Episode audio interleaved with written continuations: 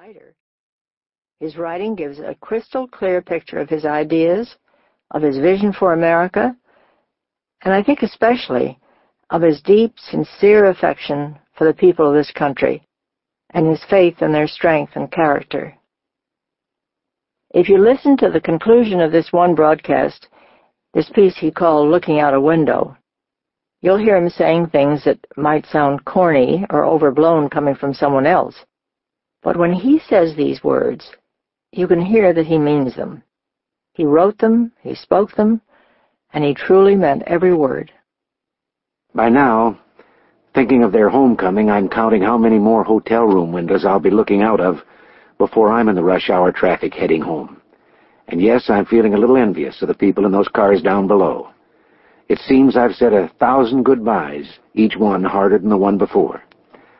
Someone very wise once wrote that if we were all told one day that the end was coming, that we were living our last day, every road, every street, and all the telephone lines would be jammed with people trying to reach someone to whom we wanted simply to say, I love you. But why wait for such a final day and take the chance of not getting there in time? Speaking of time, I'll have to stop now. Hello, operator. I'd like to make a long-distance call. This is Ronald Reagan. Thanks for listening.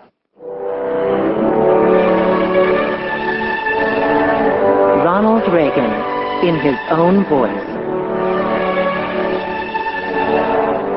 This program features a selection of radio commentaries by Ronald Reagan.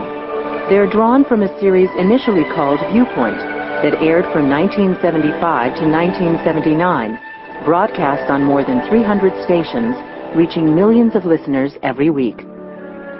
The commentaries are presented here as a chronology, beginning in January of 1975 and concluding with Reagan's farewell broadcast in November of 1979 as he launched his formal presidential campaign.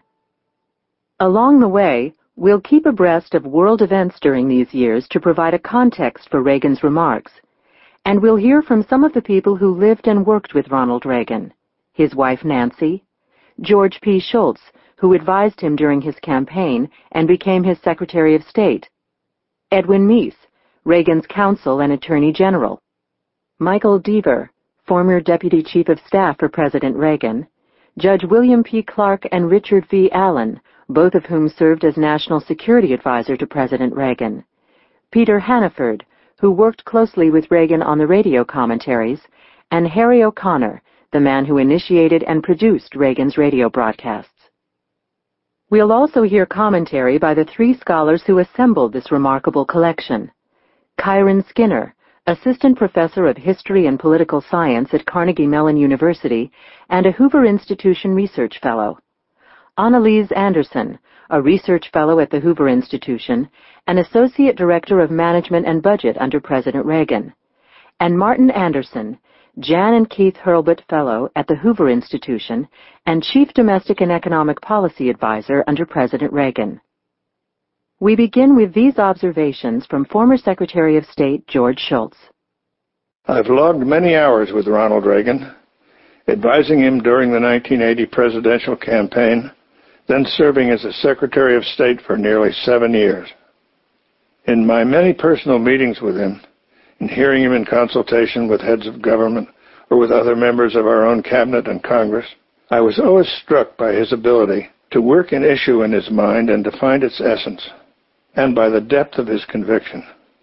Thinking back on all the time we spent together, I remember his intense interest and fondness for the spoken word, for caring very deeply about how to convey his thoughts and ideas to people, not only to the American people, but to people living all over the world. Listening to the essays in this program, I thought about all the times I had been with him when he spoke without notes or briefings, forcefully and clearly spelling out what would be the policy positions of the United States. Somehow he always seemed to know what to say. But to many people, President Reagan was a mystery. How did he know what to say? Who was handing him notes and whispering in his ear? Who was writing his speeches? Even some of his closest aides were puzzled. The answer to that mystery may lie in these essays, which were written well before he became president. Apparently, even then, he knew quite a bit. I remember when I accompanied the President to the Geneva Summit meeting in 1985, where he and Mikhail Gorbachev, whom he would meet there for the first time, were scheduled to talk about the full range of issues confronting the United States and the Soviet Union. On the second morning, the subject was strategic nuclear arms. Donald Regan, Bud McFarlane, Paul Nitze, Roz Ridgway, and Arthur Hartman joined the President and me on our side of the table, facing our Soviet counterparts. Mikhail Gorbachev suddenly began to harangue us about our Strategic Defense Initiative, our plans for missile defense. President Reagan exploded.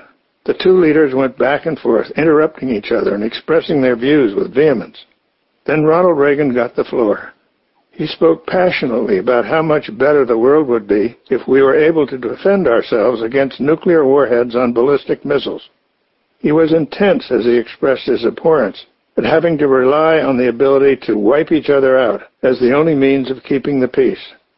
We must do better and we can, Reagan declared. The depth of President Reagan's belief in missile defense was vividly apparent. Ronald Reagan was talking from the inside out. Translation was simultaneous. Gorbachev could connect what Reagan was saying with his facial expressions and body language. When the president finished, there was total silence. After what seemed an interminable time, Gorbachev said, Mr. President, I don't agree with you, but I can see that you really mean what you say. Ronald Reagan had made an immense impression on Mikhail Gorbachev, who must have realized that he could not talk, con, bully, or in any other way manipulate Ronald Reagan into dropping his missile defense research program. Ronald Reagan had personally nailed into place an essential plank in our negotiating platform. On another occasion, I accompanied Reagan to a meeting of NATO heads at a particularly tense time. As always at such meetings, each leader was allotted a limited amount of time to speak. Questions were raised about the importance of NATO and the U.S. commitment to its success. Sitting beside Ronald Reagan, I could see him become increasingly restive and agitated. He had some prepared notes in his hand, but when his turn came to speak, he ignored the notes and virtually exploded into the meeting. He talked intensely and extemporaneously about the importance of NATO and its role, and his complete commitment to its mission. Nobody had written that talk for him, and he had not written it himself beforehand. He just knew what he wanted to say, and it showed how crisply and clearly he had thought through this important matter of our foreign and defense policy. I could tell dozens of stories about specific times when Ronald Reagan displayed detailed knowledge about policy issues, and when he took decisive action on that knowledge, without the benefit of somebody whispering in his ear or sliding a note in his hand. But so ingrained is the belief that he was an amiable man, not too bright, the willing captive of his age, that it would probably not make much difference. And that is the reason why this program is so important. It goes a long way toward answering some very significant questions. How could a man of supposedly limited knowledge and limited intelligence accomplish so much? How did he get elected and reelected the governor of our largest state? How did he get elected and reelected president of the United States? How did he preside over a time of unprecedented prosperity, the winning of the Cold War, and the demise of communism worldwide? How? Well, maybe he was a lot smarter than most people thought. These essays cover an extraordinary range of foreign policy, defense, and domestic policy issues, reflecting Reagan's personal views. They were written to be listened to, to be broadcast once into the air, and then to disappear. But luckily, they didn't disappear, and now they force us to reflect on the light they shed on the mind and the capability of the man, Ronald Reagan.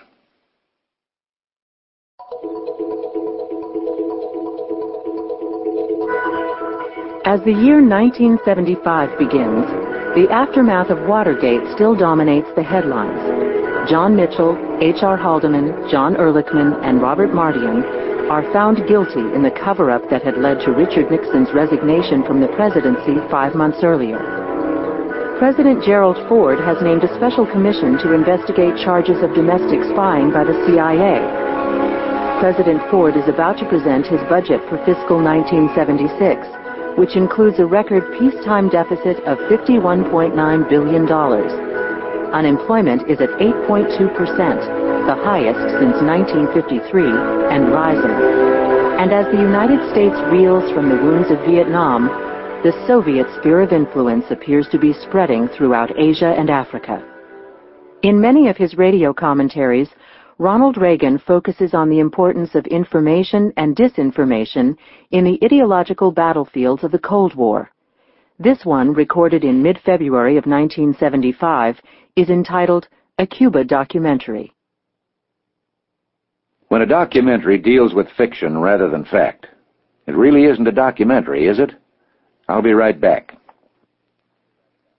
The very word documentary makes you think of research and of factual material painstakingly collected, and those who read or see a documentary are entitled to believe they've been given an objective, thoroughly documented treatise on whatever the subject might be. Not too long ago on this program, I discussed Cuba and gave some requirements I thought should be met before Uncle Sam welcomed that unhappy island back into the family of American nations. Now that was an editorial, an expression of opinion with which you could agree or disagree. Since then, one of our TV networks has presented, with a certain amount of fanfare, a quote, documentary, unquote, and question mark. It was called Cuba, the People. Was it really a documentary, or was it an editorial? Basically, the message was that soon Cuba will no longer be an underdeveloped country thanks to the success of socialism. The question is, how and when did Cuba become an underdeveloped country? Prior to Castro, Cuba led all its Latin neighbors in standard of living, literacy, and any number of other desirable indicators. For example, Cuba had more doctors in proportion to population, more automobiles, higher per capita income, more TV broadcasting and ownership of TV sets, more newspaper circulation, and even greater attendance at movies. In moviegoing, they were second only to us, which means they were second in the world. The so-called documentary was of Cuba today, it showed farmers plowing with oxen. Now, I don't know how widespread that is, but mechanized farming had reached a pretty high level back in Cuba, B.C., before Castro. Let me read some lines from what has to be considered a real documentary. A report issued in May 1962 by the Economic Research Service of the U.S. Department of Agriculture. The report was entitled Agriculture and Food Situation in Cuba.